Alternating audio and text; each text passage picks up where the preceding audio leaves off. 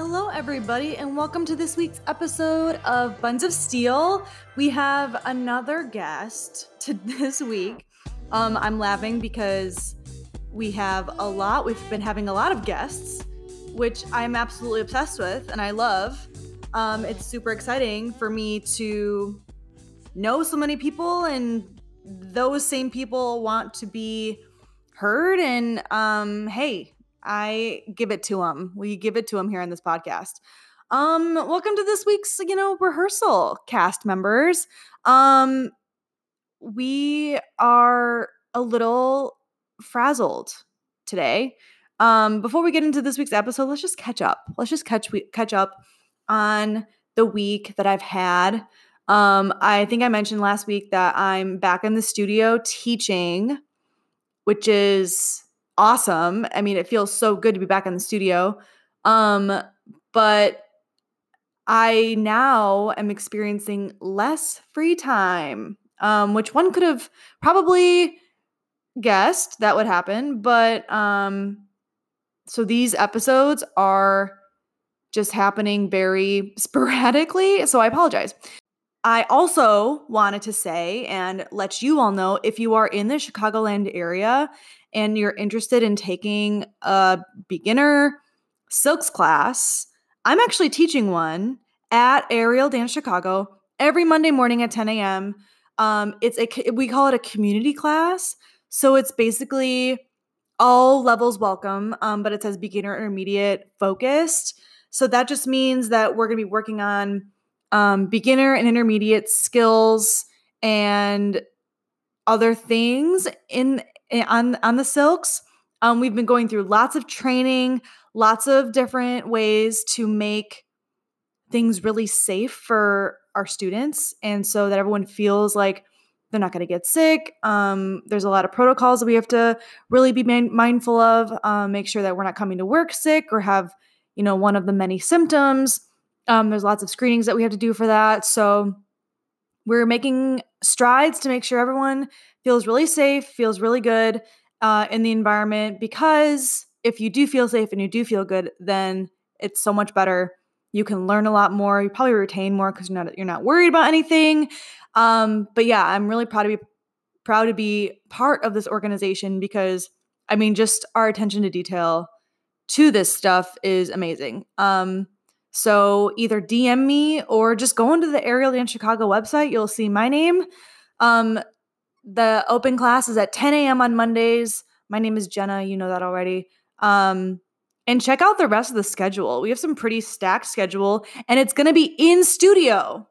So I'm I'm so excited. I can't even spit out my words to be back in the studio at Aerial Dance Chicago. It just feels like a homecoming. It just feels really good, even if we have to wear masks and take extreme precautions. I'm okay with that just to be just to be back in the studio um to some extent. So feels really good.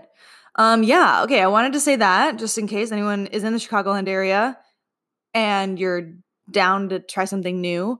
Um but let's hop into a little bit of this week's episode. So we have Aly Heintz-Raddatz on this week, and she I know her. Actually, we have a very interesting history, which you'll hear.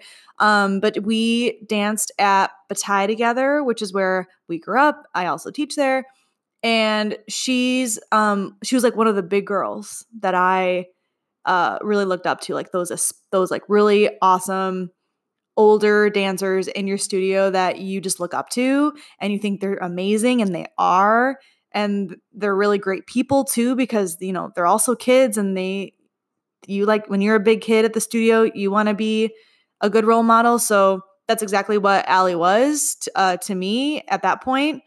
And then um, she has a very interesting passion set and history. Um, she of course danced her whole life toured a whole lot um, with dance competitions and different avenues, um, I'll say. and she kind of discovered her own route in the dance world um, through retail and through the dance retail space. And she personal, I mean, she kills it. She kills it at running Allegro. She's she calls pretty much all the shots of what happens at Allegro. That's why service is so amazing. That's why our products are so amazing. Um, it's because of Aly. She really touches every aspect of the business. Um, she also does photography. She also does videography. Um, yeah, lots of different things. So, and she really connected with one of the episodes that I put out a couple of weeks ago. And why not continue conversations? Um, it's so cool. I think I mentioned before, but I'll say it again. Why not? That I'm talking to you, but so it's like a conversation, but I'm just rambling, right? Like I'm just going off. And I just picture you in the audience just being like, oh, like, oh, putting your finger up, like, oh, I want to join in to that little segment, and then I move on and it's gone. Um, thank you for those of you who have kind of broken our little fourth wall that we've created. I don't know how many walls there are in podcast, but you know, we'll keep with the theme. The fourth wall of podcast. And you reached out to me. And this is how magic like this happens. Aly is is on the podcast. So I urge you to enjoy this week's conversation. It was really, really fun. Aly is amazing. Um, so here's the episode and a word from our sponsor. Great, Aly. I'm so happy to have you on the podcast. And um, I know that you have a lot of different perspectives in the dance community. Like you are the uh, operations manager of Allegro Dance Boutique you had a you had like a training program slash studio slash like trying to get something like that off the ground you are have a lot of side hustles you obviously trained in dance for your whole life um go ahead and tell us you know kind of where you where you grew up and where you're from and um kind of like a little bit of background about yourself all of those things and more. So I uh, I was training in Schaumburg as a young dancer and then did my first like dance competition um and Oh no, I think your microphone went out. Hello. Oh, now I can hear you. I turned off my it, it dropped out, so I turned off my Wi-Fi. Okay. Um, I will. I'll start again. Okay, great. great. Um, so I started my training as a young dancer in Schaumburg, Illinois, and did my first like dance competition convention thing and met a woman that I wanted to train with. And so then we moved to Barrington. Mm-hmm. Um, and I started training at Bataille where I was your demonstrator when you were a, a tiny dancer.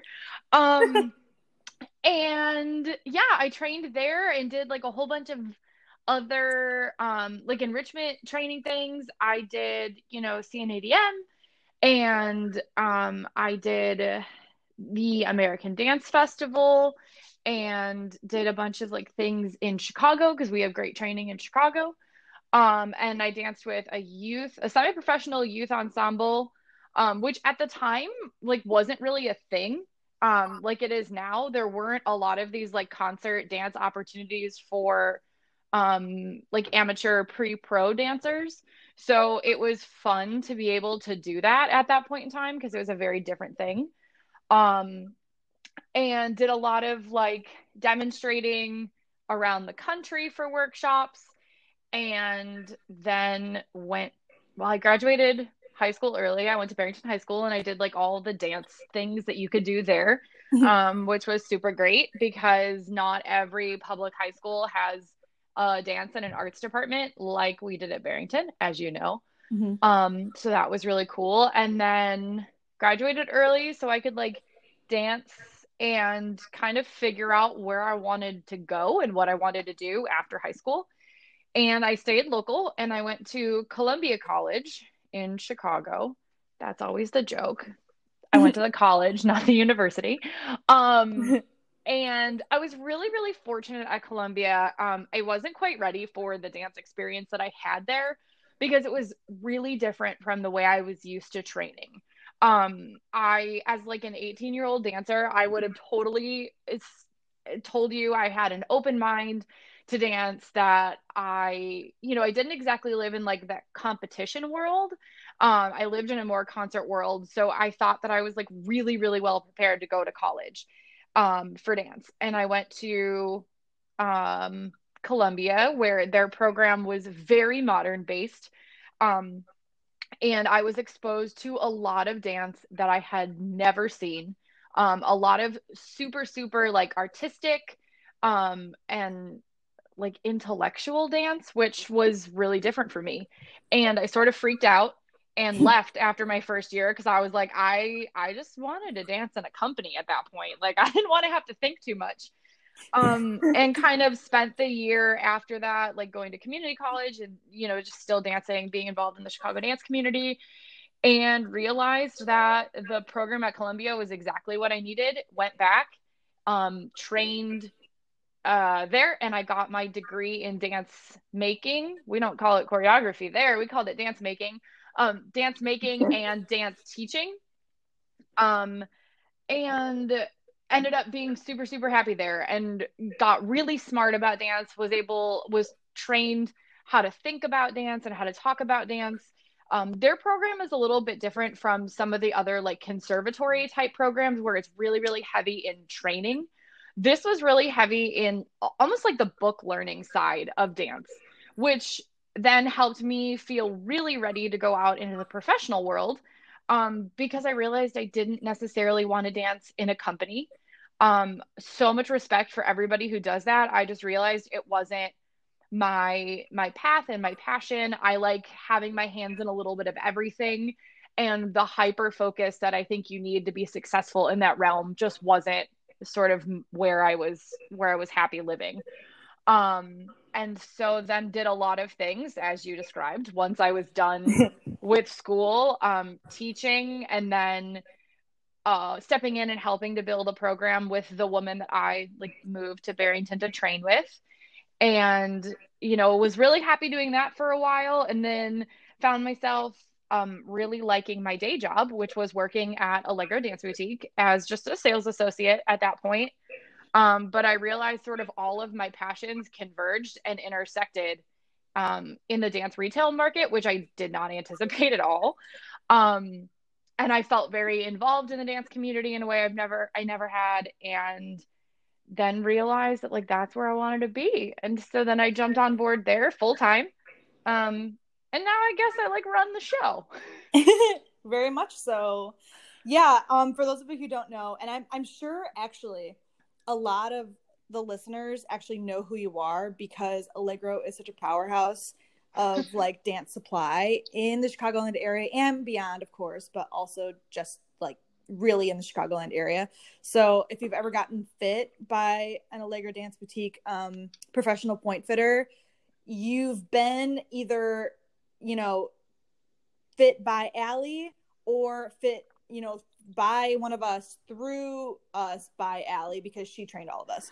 um, so that's pretty cool. And um, also, for those of you who don't know, I also work at Allegro Dance Boutique. Um, Aly and I have a lot of like funny connections because because she, I think we're like seven or eight years apart, and so she was like that like big girl dancer that like was so good and like we would all look up to you know you know like when you're young at the studio you're like oh you look up to like the high schoolers and the big girls and like the whatever. And that was totally like Aly's group um to me.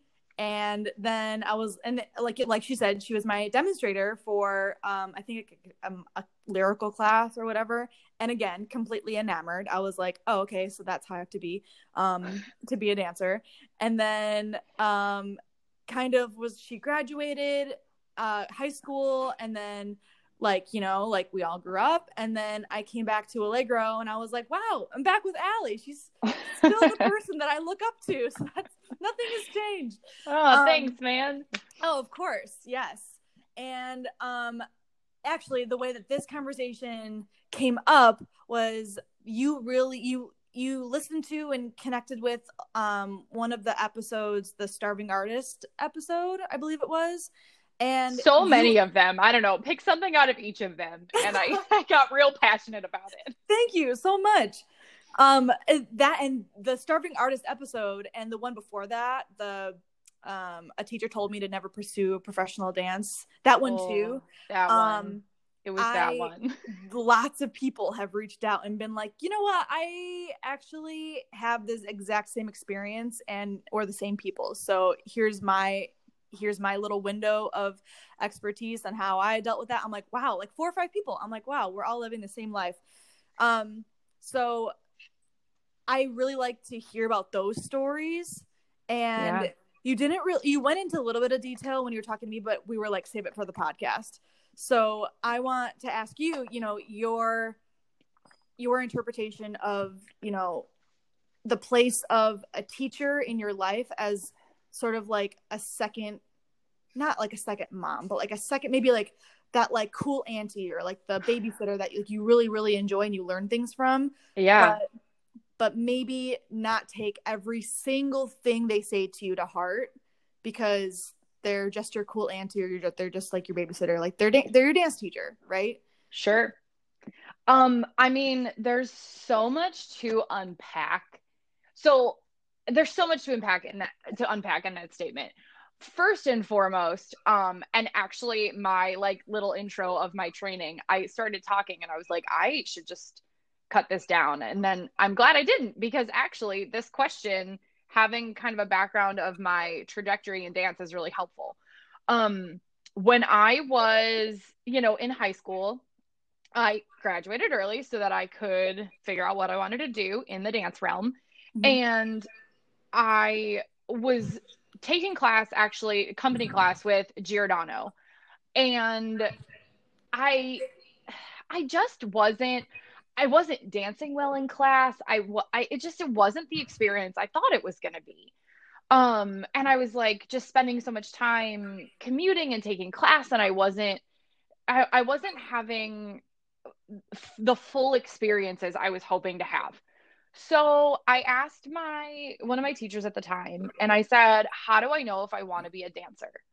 Now, I can tell you 15 years later, I realized the question I was asking was, "How do I know if I want to dance in a company?" Mhm. Um, but I wasn't able to articulate that at, you know, 17 years old. Also, I think it's really important to note that I mean, I think this idea of being able to write about dance and and talk about dance and it's sort of all all of these other things that can still make you a professional in dance is relatively new. Um, because people like really going to college for dance is still relatively new compared to going to school to be like an architect or a lawyer. Um, and so, you know, I think with all due respect to our teachers and the people that we grew up, you know, influencing us, being in a company was being a professional dancer. That was the choice. And there, I don't think that there were a lot of other varied experiences. Like it was, if you were a professional in dance, you were a performer, period. Um, and so, you know, I get that eh, having so many interests and ha- you know like not necessarily just wanting to dance with a company wasn't something that I think a lot of the people that I was training with understood. They were professional dancers in companies. Um, so of course, like that's where their experience came from. Um, so when when I asked that question, how do I know if I want to be a dancer? Um, the response I got was, well, if you have to ask, you already know. And I thought, well, crap. I guess I have to find a new life path. Um, because that was it. Like this was the person that I looked up to and, you know, I uh, guided me in my path professionally and with my training. And so I thought like, okay, well that's it. I guess I guess I don't want to be a professional dancer. And so I had that experience in my head. And then I went to Columbia and got like super freaked out because the very first performance I saw there was a group called Japan Dance Now. And it was three dance companies from Japan. And it was like layered with multimedia. And, you know, it wasn't like, it, it wasn't, you know, step, kick, kick, that like that whole thing. It wasn't steps I could name. And so I was just like, I don't want to dance in a company and like this is freaking me out. So I guess I'm just going to stop dancing. Um and so that year after college, like I or after my freshman year of college, I actually like did stop dancing because I thought like, well, this person didn't think I was going to be a dancer and like college is sort of freaky. So I guess I'll be a pediatric ophthalmologist. and so I like apply I started applying to all of these schools like pre-med. Um, I was still like taking some dance classes because I still liked moving and it still made me feel good, but like literally thought, okay, this is the final word in Aly being a dancer. Move on.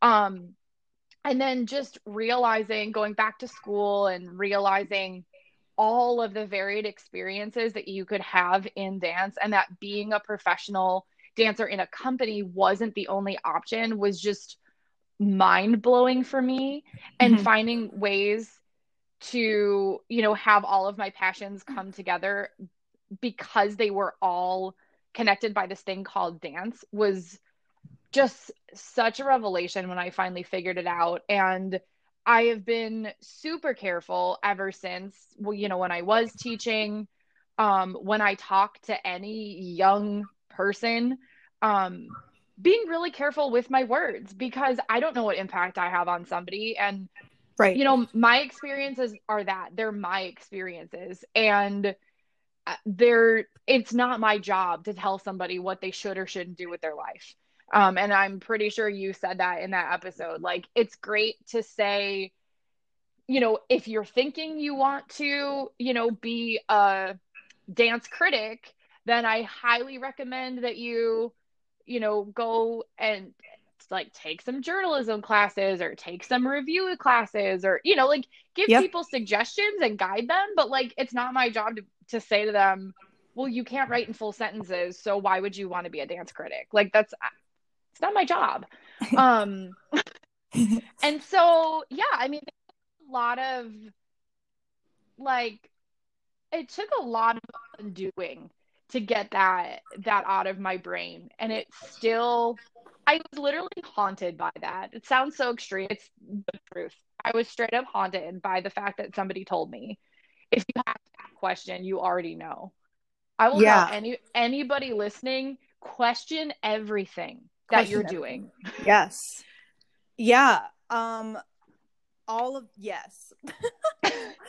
all of that is such a yes to me. Like first first of all, um the multiple avenues in dance is very new, but also becoming so widespread that I think mm-hmm. more people are finding out. Like I can this isn't just a useless thing I do after after school. Like I enjoy it, but what if I could talk about it? What if I could write about it? What if I could mm-hmm. what if I could be a therapist or a physical therapist or um, a dietitian for dancers?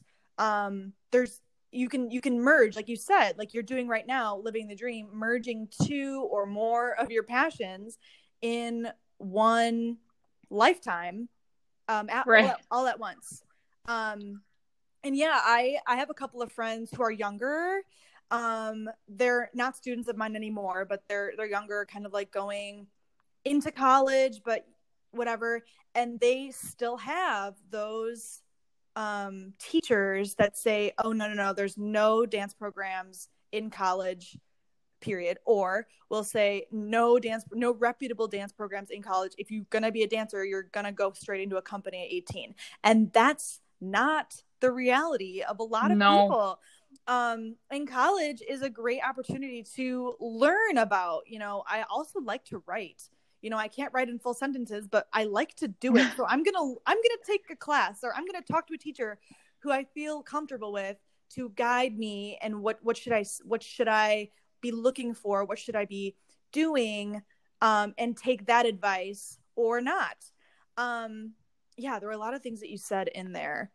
Well um, and I, I just think too like you know, going back to your question about having a mentor, having somebody you look up to, and kind of taking what they say with a grain of salt. And the thing that really stands out for me is I think that dance, and clearly you should probably just do a whole episode of like mental health and dancers and dancer personality types. But yep. I we have to look at the the the types of people that are attracted to dance and the discipline of dance it's the people that usually stick with it are usually people that you know like for me i'm realizing now mm-hmm. that i had like fairly low self-confidence despite the fact that i knew that i was good at dancing. Yeah me too. Um i i really struggled with and i still do. I'm like working on it I, every single moment of every single day my my self confidence and i always just felt like and this was another reason i think that i veered away from the professional company realm is that i just i my self confidence was so low that i could deal with rejection. Like i didn't get that upset over it but i was very discouraged because I knew that I was talented and that I worked hard. And so I felt like I literally know I'm doing the best I can do. So if these people didn't think I was good enough and these people didn't think I was good enough, and then I had that teacher that said that thing, like, okay, probably, probably not, not good at this. Um, and so I just think too, you know, as dancers, we're used to getting correction. We're used to being told what to do and and sort of have that as our normal like process um and so i think that if you're not careful with what you say to not just yeah, anybody right training Any, anybody a- yeah. anyone you you just never know how your words are going to affect them um and yeah i went off on a tangent but right just... and like when you're when you're a teacher um actually this is funny too because um, in that episode, I referenced my high school theater teacher, John Mr. Lynn. You know Mr. Lynn? I took class with Mr. Lynn. Oh my goodness. So, okay, that's perfect. I was because- the only senior in theater one because I was graduating early and I just like, I only needed to go to school for one class, oh but I needed God. a full schedule. So I just took all these random classes. So I was the one senior in Mr. Lynn's theater class. That's anyways incredible. That's incredible. then you know because he probably you know reiterates a lot like that that quote. And so I so whatever. I, I he's not um he, he always said this. He was like I'm terrible with technology. Like Facebook was really huge with us at the time and he was like yeah, I don't know don't have a Facebook, never had a Facebook, don't know what that is, whatever. And then he finally made a Facebook a couple of years ago. And then um, I think something must have happened. It must have forgot his password or something.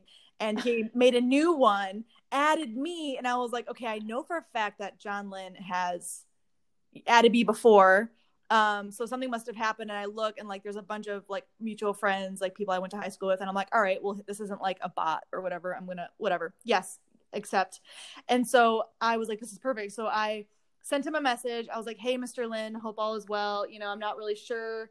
Um, your your comfortability with you know podcast or you're if you're familiar with the platform at all but i created a podcast and i just wanted to tell you that i referenced you on it. You gave some really good advice um, and i'm, I'm sure i'm going to reference you you more but here's the link. Just click the link follow it you know do whatever if you would like to listen. And he sent me back the sweetest like paragraphs of like Gena, this is incredible what you're doing. I can't believe that I made such an impact like on you. You it's really hard to tell as a teacher what that kind of impact is going to be and I can't believe that I that I was a big part it was like a part of your mm-hmm. experience. And I was like I was like you you made everyone believe in their dreams and i wasn't really even in the theater program. I just took theater because i probably wanted to act probably wanted to like you know play a few characters figure out tra- then translate it to dance and whatever. Um and of course like he he made us believe that okay if you need to do theater whatever fill in the blank if you need to dance if you need to play sports whatever professionally you will do it. If it's in mm-hmm. your bones, if you don't have to do theater or dance or whatever, then don't do it. It's too hard for someone who doesn't want to do it. Right. But if you need to do it, then you do it. And I think about that frequently, all the time. And I'm I'm so happy that you had him. I'm definitely gonna have to reach out again and be like, I had Abby Heinz Raditz on on the podcast, and he's gonna be like, Oh my god. He's gonna be like, Oh god, this is the one senior that slacked off. That Maybe I should I should have him on the podcast. That Oh would God, be a great have him on the conversation. That would be great. But but yeah, that was I mean, that was another person that was like, This is this is helping people. And I'm like, wow, I think you're right. So I have to be really careful again with what I say because I don't know the impact that I have on people. So I have to make sure that what I say is factual, helpful, uplifting, um, in any kind of capacity and whatever. So um, it's constantly a check. Well, and just being aware of like, I had this conversation with somebody else the other day where, you know, something she was saying was was really making me feel bad. And it was one of those things like, this is your life choice. I'm not, the fact that you're choosing to do this with your life isn't a problem, but it's the fact that you're choosing to like talk about it around me and you don't know how it affects me. And like i'm here telling you that it makes me uncomfortable and it like makes me feel bad. And she just like didn't care. And i was like Hmm. it's i'm not telling you you need to rethink your life choices. I'm just asking you to think about who is in the room when you're talking and like understand that everybody comes from different experiences and you know different backgrounds and it just like your words have power. And i really just try as a leader and as a teacher because i still teach people and i still choreograph like i just think about the people in the room. And you know just everything happening in the world right now is a perfect example of this too Mhm. because there are just so many things that are part of our vernacular and like habitual for us that may seem innocuous but aren't. And like you can get defensive about that or you can take it as an opportunity to like be a better ally for another human, period. Like Yeah. I don't I don't care what you want that to look like.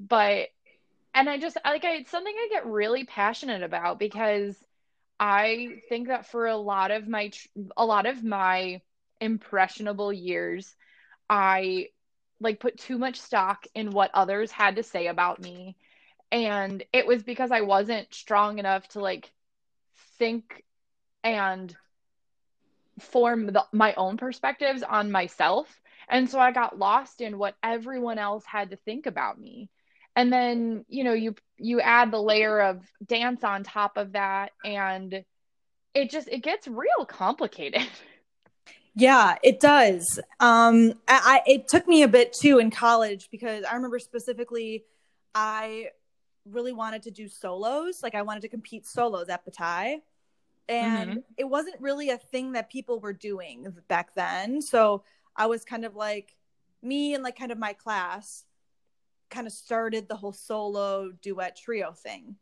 And i i mean i feel like um and i was like okay no i don't really trust anyone to choreograph on me because i feel like i want to choreograph. I've choreographed before. I can do my own solo.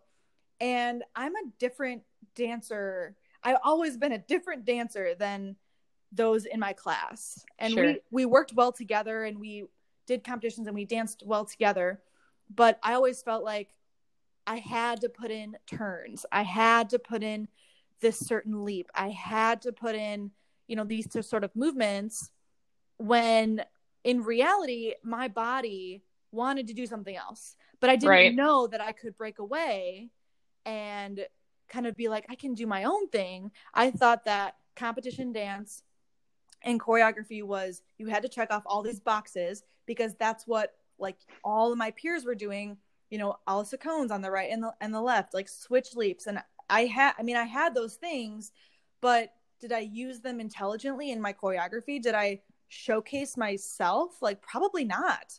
Right. Um, and I wish I could go back. I'm actually thinking about because I'm I'm 24, and I think uh, there's an age gap. There's an age cutoff in competitions. You like you can't compete if you're over 25, and I want to go back and compete like in like whatever the professional or like senior ultra seniors whatever i am ultra seniors whatever i am and like choreograph my solo and or like maybe two i don't know rotate them and first of all get a chance to perform a little bit more because that's always a good thing and then just feel like i kind of mended that little part of me right right so i'm i don't know i'm, I'm really thinking about that i think i'm i think i'm gonna do it I think you should do it. I think like man, so many yeses. I that's how I feel when I teach. Um my first few years out of school, I really felt lost when I was teaching. Um not because I wasn't a good teacher or I wasn't capable of it, but I would I don't know, I would leave a night of teaching just feeling like I came up short and I had so much anxiety like my whole way to I taught in Wisconsin at the time. Oh. And it was like an hour drive and yeah. literally like the whole drive there I would cry. And oh, then because I had so much anxiety about oh like not God. being a good teacher. And then I would just leave and I was like, okay, well just check another day off the list. And I didn't understand what my problem was because I knew like I had been teaching a lot at that point Mm-hmm. And I knew I was a good teacher, but I was I just couldn't find my footing. And it was for a lot of the same reasons you described with choreography. I felt like I had to do X, Y, and Z because I was teaching this or that genre of dance. And that was not my forte. I can go in and I can teach a kick ass contemporary ballet class or jazz class, like master class. Mm-hmm.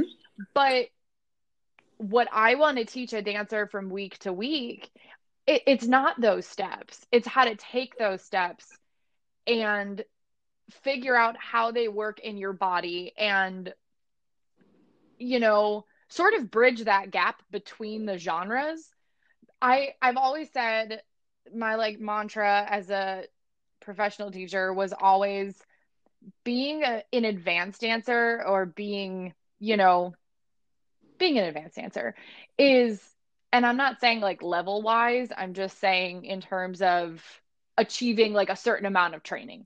Mm-hmm. I feel like when you're young, you have to learn those steps. Like that's what it's about. But it at some point it really changes and I just think that it's 90% knowing your body and 10% knowing cool stuff. and I feel like if you know how your body works, you can do anything anybody teaches you to the best of your own ability because you know how to find that within yourself. And I think that's true for anything in life. Like if you know yourself and you know your process, I think that you can be like really successful with what you're doing because you know how to make yourself like step up and rise to that challenge. Right. And you know, it, it was really, I struggled being in a traditional studio setting because I didn't just want to teach, you know, a night yeah. like a ballet class and then a jazz class and a lyrical class because I felt like I'm just teaching dance. Like when all is said and done, it's it's all the same thing to me. Um and you know, I I struggled a little bit. And then once I identified that, I was able to sort of divide it out and you know teach a jazz class and teach. But i i found my philosophy that way. And i found like the message i wanted to send as a teacher. And you know it became super easy at that point to really start looking at dancers as individuals and you know not just like uh, this is my class of 10 people yeah um this is my class of like 10 individual dancers that think and breathe and feel and experience differently um and you know when i choreograph it's a super collaborative process because i feel like i don't I don't want 10 Alys on stage. like that's boring. And I want I want to take my philosophy and apply it to how your body is working and how your movement works. And like to me that's interesting because we're both growing as artists and individuals and I am in love with the creative process and like that's what that is. It's a living and breathing creative process. Yeah. yes. yes. Um and and it's tough for studios to bring out that individuality because I see a huge difference between so I I have, you know, all the all the ages. Like there's there's that middle school or like elementary school and I would say over half of the girls and boys in that class are just themselves with no filter with they just bounce around and that's how they are and i need to find the way to to keep keep that they're so confident they don't know right. what the hell they're talking about they don't know like there's this one girl i that, love that yeah they don't like there's this one girl like we were we were working on pirouettes and we're working on a, a modest single pirouette i can do three and I'm like, oh, can you? Okay, let me see. Just to humor it. If she can do three, that'd be pretty cool. And she does one and falls out. Well, I can't do it today. I'm like, oh, okay. Well, all right. Well, let me know when you can do it and I'll, you know. And how do we keep those? Because maybe not every individual at that age will say those exact words, but they think it and they think, right. well, I could do that. Oh, I already know this. This is baby stuff. Like they they say that and then once you get older i think you start to know more and like well i really can't do that you start being honest with yourself and i can't really do that all the time or every day or i've never been able to do that why do i say that and then that confidence kind of drops and then the individuality has to start from the beginning. Mm-hmm. and I, I almost want to see those young dancers what their in what their innate whatever it is what their innate talent is. Jumping turning choreography performance um because performance is a skill. Like right I want, I want to cultivate those things keep them high while building up the rest of the, of the well-roundedness of the dancer. And then for sure. maybe that'll keep their confidence high. And then maybe then they know they're an individual because i've been telling them they've been different and beautiful this whole time. And, well and and i i agree. And i think that's you know again, I think it's helping to, yeah, to embrace like the individual and to nurture them and uh, yes, just yes. I I I just think about like if I had and don't get me wrong, by no means am I like I still love almost every single one of the dance teachers I had growing up. Yes. Every single one of them taught me something that I still think about today. And, you know, I get the position that studio teachers are in. Like, how, much can you do in an hour? Like, you right. can't teach all the life lessons in an hour. I get it. Yeah. And, but like at the same time, I just, I think if somebody would have seen me like really seen me for more than my hyper flexibility or more than my ability to, you know, learn choreography super quickly or jump super high or whatever the heck it, the flavor of the day was. You know, I felt like I only had value because of those things. I didn't feel like I had value for what I was actually bringing to the table mm-hmm. and for like what made me me and i just i think one of my early experiences teaching i had a girl who um she she was young they were like 7 years old or something and she was very disruptive in class and I realized, and I talked to the studio owner about it because again, I was a young teacher. I didn't really know what I was doing. Yeah. And she was like, "Oh yeah, she's like that, blah blah blah." And I was like, "Okay." And but I thought like she she's bringing something to the table she has this energy she's she's loud she's not afraid to like say what's on her mind and the other kids listen to her and i thought like okay i could spend every class telling her to stop and you know making her stand away from the group and doing blah blah like all of these negative ways to reinforce that behavior or i could figure out how to use that to my advantage in the classroom. And I literally made it a leader for everything.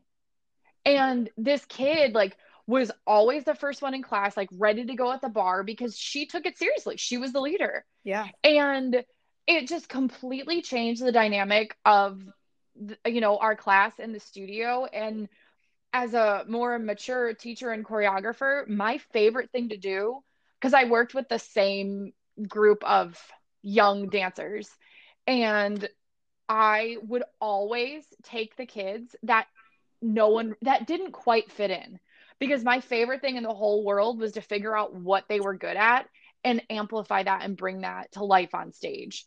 And I would make these very different movers co- cohesive. Mm-hmm. And you know, that's what I try to do at Allegro. Like I try to take all these people with these different uh, life experiences and make them, you know, we're all working toward the same goal. We're all living under the same philosophy. And then everyone has like autonomy and everyone has, you know, something important that they're bringing to the team and you know, obviously with COVID 19, like our staff was furloughed. And it was just so clear to me every day, like the important part that each person like br- brings to our team of people because I felt the loss of each individual person, not just the loss of like our team or, you know, having people to delegate tasks to. Like, mm-hmm. I legitimately missed who each of those people were as human beings and the individual and important experiences that they bring you know to to our team and they bring our philosophy to life and they embody that. And you can see it in dance studios too. Like i one of my you know many hats is being the wife of a production company uh owner and i do a lot of just dance, a company. Just just a company. Um I do uh, a lot of dance videography, and so I watch recitals like every single year. You know i'll watch the same the same studios and it is so clear when there is a philosophy on stage at a studio because every class like you can tell like oh that was miss gena's class but it was miss gena's class at this studio and you know it had her flavor on it but the like motivating factor and the vision and the philosophy of that studio was ever present in what they were doing on stage. And you know, when you have that, in my opinion, you don't really have a bad teacher. You don't really have like that lame class that you get up and go to the bathroom during. Like because mm-hmm. everybody is there embodying the same ideals. And you know, kind of circling back to our conversation of like when somebody told me that you know questioning whether or not i had the heart of a dancer like gave me my answer that was just you know that person didn't look at who i was right. and why i might be asking that question. Or your and, efforts or your right. personality or maybe like you can tell when a, when a kid has maybe like lack of confidence but is really good and but they're not, they don't know that and then they have to figure that out.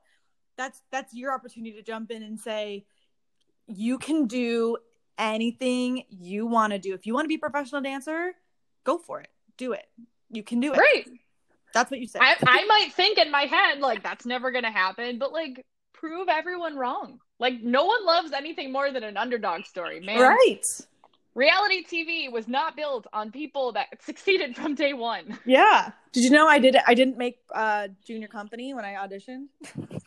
Oh my god. Do you know that I didn't make so you think you can dance because I didn't do enough tricks? No. Oh, I didn't do enough tricks, but I also didn't have a sob story.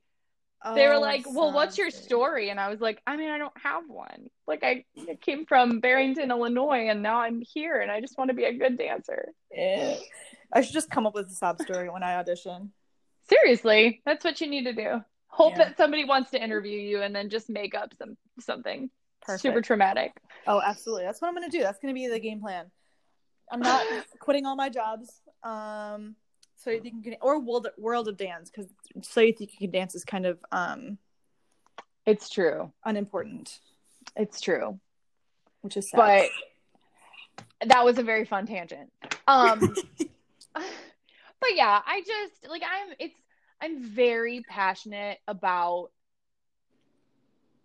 embracing individuality and like nurturing and building people up. And I've made mistakes. Like part of the reason why I'm so passionate is because I see the mistakes that I've made in the past and I see what it's done to people and my relationships with people and realize like that's not that's not what I believe, that's not who I am like yeah. I I, I want to be better than that. And I want to be a stronger leader and I want to help people inspire to be better than me and I want people to know that I believe in them. And you know I just my my favorite class that I have ever taught was an improv class. And I mean I still do this with with with groups. And usually you know people come into improv and they're like oh it's improv. We're just going to like do whatever we want for 45 minutes. And i'm like well kind of but in a more structured way. And you know we start on the floor and they they like evaluate where their bodies are at. Um, you know, usually improv comes either at the beginning of the day or like at the end of the day. Um, in my experiences of teaching. And so, you know, we kind of assess like where we're at in our bodies. And, you know, I have them pick their weakness and really like explore in their weakness and realize like your weakness is a chance for growth like your strengths will be there. They're fine. They're they're gonna go. They're gonna right. like run themselves. But find that thing that needs the most help and like accept that and move through it and find ways to, you know, to fully embody it and bring it to life and you just you never know like where those things will lead you. I never would have thought that my day job of being a sales associate at the local dance store would have turned into like this passion for advocacy and dance and just like all of the things that it's turned into. It's not leotards and tights. It's a little bit pointe shoes because those are super fun. But like it's it's about this philosophy and you know finding other organizations to work with that believe what we believe and really bettering the dance community and leading the dance community through a time of change. You know, I think we're in right. a really powerful position with a young staff, you know, an increasingly diversified staff, both in, you know, gender and ethnicity and um well not so much gender. We need some more dudes. Yeah we, we need we need we need some more some different energy. It doesn't matter what what you are. Um be whatever. It's Pride Month. We we embrace all of the people. we do. Um, but yeah, like you know, we just we're we're in a point where we really can facilitate like the wave of change that's coming and this idea again of dance is this one thing dance is dancing in a professional company or dance is being a teacher it's just not the reality those right. things are great so valid still so necessary, but those things, to your point, are changing. So many dancers in a company are college educated. So many dance teachers are college educated. That's not how it was 10 years ago. Proud to say that. Proud to say it. Off, off my soapbox. the soapbox. Um, yeah. Oh my goodness. And I think Allegro does a really great job of constantly searching for okay there's a plane outside. It's okay good. I'm, I'm gonna hope we can't hear it. Um Allegro does a really good job of constantly searching for um, ways to include ways to bring people what they need at a certain time. Like we started selling ballet barres like the the portable ones like you can just have in your house because that's what we need right now. Instead of just waiting it out and saying, well, this isn't forever, it was a it's a good three four months, and we might go back into not being able to take class, and, not, and I'm not even right. fully. I haven't taken class for myself in a studio in months. So right. I don't know. We don't know when those, when anything's gonna be normal, quote unquote normal again. I like I always like to think about things in a more positive way and like, oh, like I just wanted to go back to normal. I wanted to revert. I wanted to go back instead of saying that, what have we learned? How can we take that further? We don't mm-hmm. take we don't take the time in the studio for granted anymore. Um, Right. Some of some of us, I'm sure, it's been really really difficult to to get to be just cut off from dance, but it's also going to be really difficult to get myself back into dance because Mhm. I've been used to being sort of for the most part without it. So I have to understand that and come back slowly and not try to kill it and pound it into my body unwillingly. Like my body's just not going to be in the same place. So I have to we have to go slowly and it's going to be a change, but I think we're all going to be better for it. Um I think I'm going to do like next couple of episodes is going to be like or next next episode or something is going to be like 10 things I learned in quarantine. Mm, I love it. and yeah, I talked about it uh, on the podcast that went out um, this week. But yeah, I think that's what I'm going to do. I, I'm compiling a list. So, um, and that's one of the things. Like, dance isn't dance doesn't even just exist in the studio. I'm a huge. I was a Mhm. huge person that was like, I'm not going to take class at home. I'm not going to do barre at home. No one's looking at me. You don't have to look nice. I don't have to put on ballet shoes. What's the point? The real I mean, the reality is it's it stays it's when I took class at when I finally was like, I need to take class. Okay, fine, I'm gonna do it at home. It felt just the same. So good. Yeah. And so dance can exist truly anywhere you want it to. Um, well, and I sincerely hope that everyone starts to realize that because I think, you know, I've said this, I've talked to a lot of studio owners. We've been reaching out um, through Allegro to a lot of studio owners to see how they're doing. And, you know, I said, like, how are you handling Zoom? You know, how's it going? And we kind of laughed about how we, like, this industry got a swift kick into like the 21st century because for dance, I think being Yeah. like technologically savvy was having an iPod dock at the studio. and so now all of a sudden, like, so we have true. TVs at the studio and we have cameras and we're on Zoom and we're doing this and we're doing that. I'm like, holy cow, welcome to like the 21st century. And I literally before podcasts were a thing, when blogs were like just kind of being a thing, I was like kind of thinking about writing one. And I literally wrote a podcast on technology and dance, or not a podcast, a blog post about technology and dance. And at the time, there were like a couple apps that were coming out. This had to be like 2010, maybe, Mm. or 2009, 2008. I don't know. We were still in single digit 2000s and I showed it to mm, potentially the same person that told me I didn't have the heart of a dancer, and I got like the the whole no one's gonna read this, like no one's gonna do this, no one has time for this, and I'm like, but we're missing a huge opportunity to like teach through webcams. And you know we would work with these choreographers and they would come in and set their piece and then leave. And then we'd never hear from them again from them again. And i was like but we could get feedback virtually. Like Yeah. this was so obvious to me. And so i'm so excited to see how this industry continues to utilize these tools that we were forced into learning.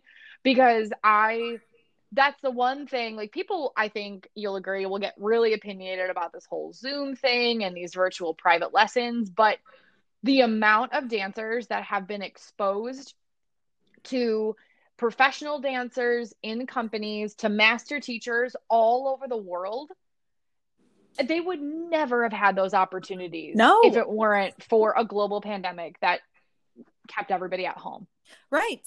And I learned that like the first class I took on on like it was Instagram live. Zoom had come like maybe like the next week, but Yeah. all of like my teachers that I take from like at Visceral and all that, they were like, "Well, we're still going to dance, like, you know, turn on your Instagram live." And I'm like, "Wait a minute. That means that there are other teachers that I would have never been able to take from in New York, Mhm. in LA, that I can finally take from." And Well, and how many, you know, teachers that you even had taken from in the past, and like you really missed their class and you missed who you were in their class. And like, I took class with one of my teachers from college, Natalie Rast, who also, who also teaches at the Chicago Academy for the Arts. And her ballet class was straight my favorite freaking thing. Aww. Like she just super honest, super straightforward, like no BS. You know, you're there, you're in your class, you're doing your thing. Like it's ballet, it's not easy. You'll be fine. And like I loved the dancer I was in that class. And that was the first one I took through like Facebook Live. And same exact thing. I was like, this feels the same. Yeah.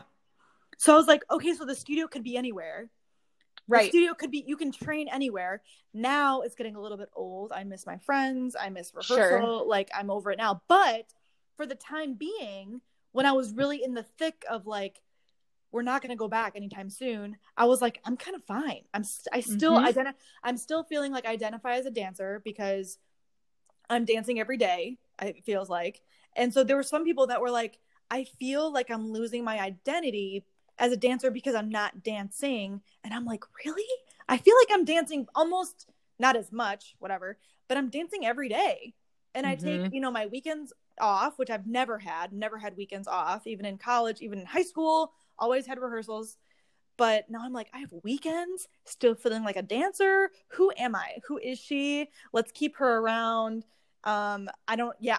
And it's great now things are going back. I can't yeah. wait. I'm like, wow, like I feel I feel still good. I've been teaching um in the studio and I've had to demonstrate and I'm like, okay, I don't feel like I don't feel like the Tin Man. I feel mm-hmm. like I feel good still, and that's thanks to being open minded. Uh, not at first, but after, yes, being open minded, and then learning that the studio could really exist anywhere. You can train anywhere, not be to not be so picky, and to like really open your mind because some really cool, beautiful things can be learned from right from being stuck at home or any other thing. well, and let's down. let's circle it all back around. Like, how do you know if you want to be a dancer? Like, because dance is anywhere for you. Like it's wherever you're moving in that period of time. I I've freaking improv. I think for my neighbors, they literally like sit in their houses and watch me. But like I've been on my back porch and I'm like I feel weird. Like I just feel unsettled. I have like all of this energy and just like improv on my back porch. And beautiful. You know, like dance is like you you know you want to be a dancer, you know you want to live dance when you want to move no matter where you are and you know i i think about this too like you wouldn't tell somebody that they're you know who golfs regularly knows all about golf and you know actively plays golf you wouldn't tell them they're not a golfer because they're not like on the PGA tour. I think that's what you do when you golf. Yeah, um, tour. you wouldn't like tell them, "Oh, well, you're not a golfer because you're not on the PGA tour." What? No one would say that. Right. Like no one would tell a runner that they're not a runner because they haven't run in the Chicago Marathon. I don't know, do you get up and run every day? Bam, you're a runner. like do you love running? Are you trying to better yourself as a runner? Do you maybe have some of those running shorts? You're probably a runner. Like, don't tell me I'm not a dancer because I'm not in a company. Like, right. you may love dance yes. more than some of those people, and just you didn't choose that path in life. Great, that's fine. Like, the more people who love dance, the better. I don't know why it's such a problem if people want to be dancers.